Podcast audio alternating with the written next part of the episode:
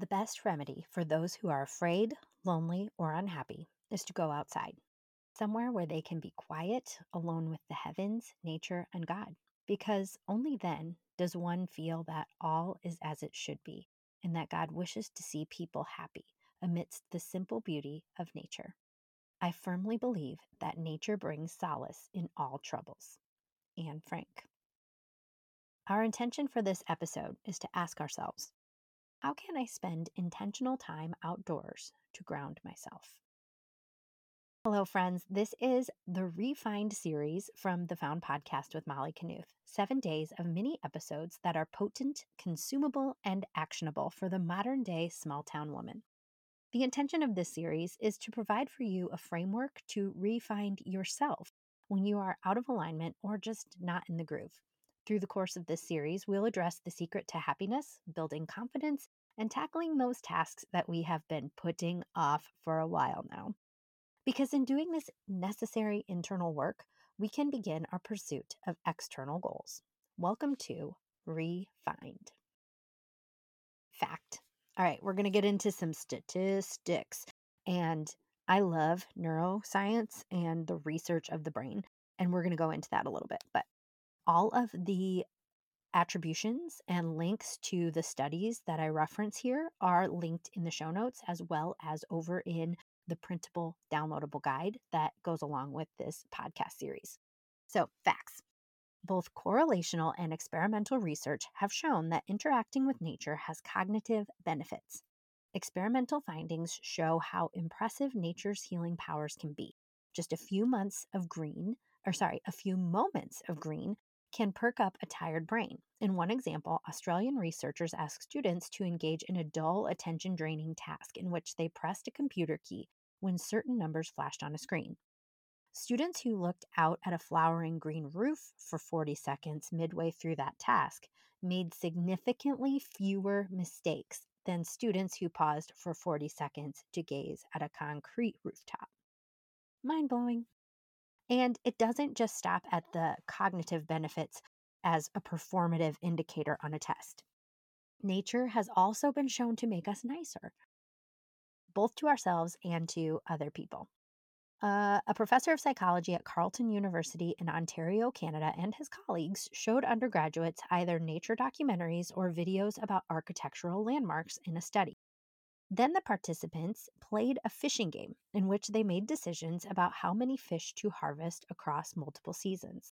Those who had watched the nature video were more likely to cooperate with their peers and also more likely to make choices that would sustain the fish population. In another experiment, the same author study scientist and his colleagues found that elementary school children acted more pro socially to classmates and strangers after a field trip to a nature school than they did after a visit to an aviation museum. So crazy. But what does all of this mean? Our modern way of life, where we are sitting in offices, where we are staring at computer screens or at our phones or at TVs, yada, yada, yada, it is robbing us of the opportunity to interact with the outdoors.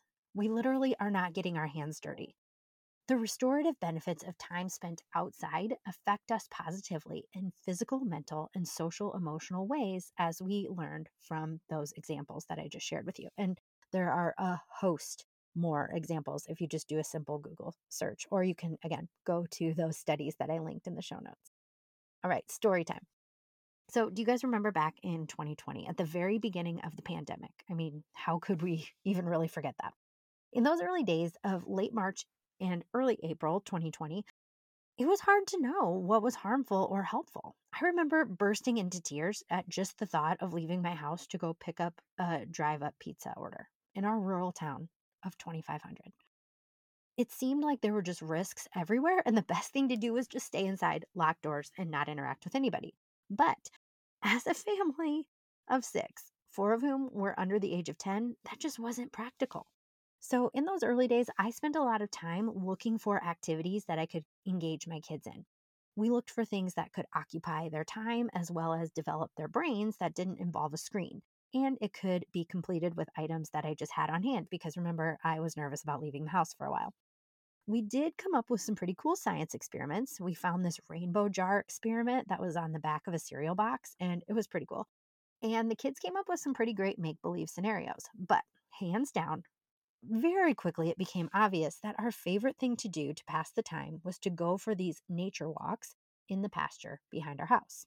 Now, living rural, we had access to this. We have a few acres of land immediately beyond our backyard, and it had a cattle pasture, a couple of small ponds, a small stream, and some tree stands. And in the spring of 2020, thankfully, we were blessed with relatively warm weather early in the season. So the kids and I, on multiple days, would put on our rubber boots, our coats, and our hats, and we would just strike out into the backyard to find the beauty of what was literally right behind us this whole time. We loved naming the sites around our property. We loved noting the emergence of those buds that came with the spring season. We loved seeing those buds turn into green leaves. We laughed when someone got their hat stuck on a prickly thorn bush. The kids still talk about that moment, and it was years ago. And generally, we just got to enjoy existing. I sat in the grass and looked at a pond for minutes without my phone. Wild times in the years since, the kids have gotten older and we've kind of like resumed to life as usual. And our nature walks are fewer and farther between, but I never forget how that medicine of outdoor air and getting our feet and fingers dirty lowered the tension in our household, brought down the emotions of situations, and reminded us all that we're just small parts of this greater whole. Today, outdoor time for me looks like going for a walk, or mowing the lawn, or taking care of our chickens, or kicking a soccer ball around with the kids. But each time I really get dirt under my nails, I feel an immense sense of relief, both in my mind and in my body, and I feel a reset for the day ahead. Now, you know that in this refined series, we're ending each tiny episode with an action step. So today, your action step is to find 30 minutes. It doesn't have to be today, but it does have to be within the week where you spend 30 minutes of time outside intentionally. So this means no screen in hand to distract you, no headphones in your ears. Do not take this podcast along with you for those 30 minutes. And then while you're out there, go through your sensory experiences in the moment. Remember those from first grade? Smell, sight, taste, touch, sound. And really use running through those senses to ground yourself in that natural surrounding. And notice like what feelings are coming up. What body cues do you notice when you first start versus when you end this practice? And really clue into how your body and your brain responds to being in nature. Okay, now if you liked this little tidbit episode, this refined series, be sure that you tune in for our next episode, which will drop tomorrow if you're listening in real time, or you can just, you know, if you're listening to this in the future, just fast forward to the next episode.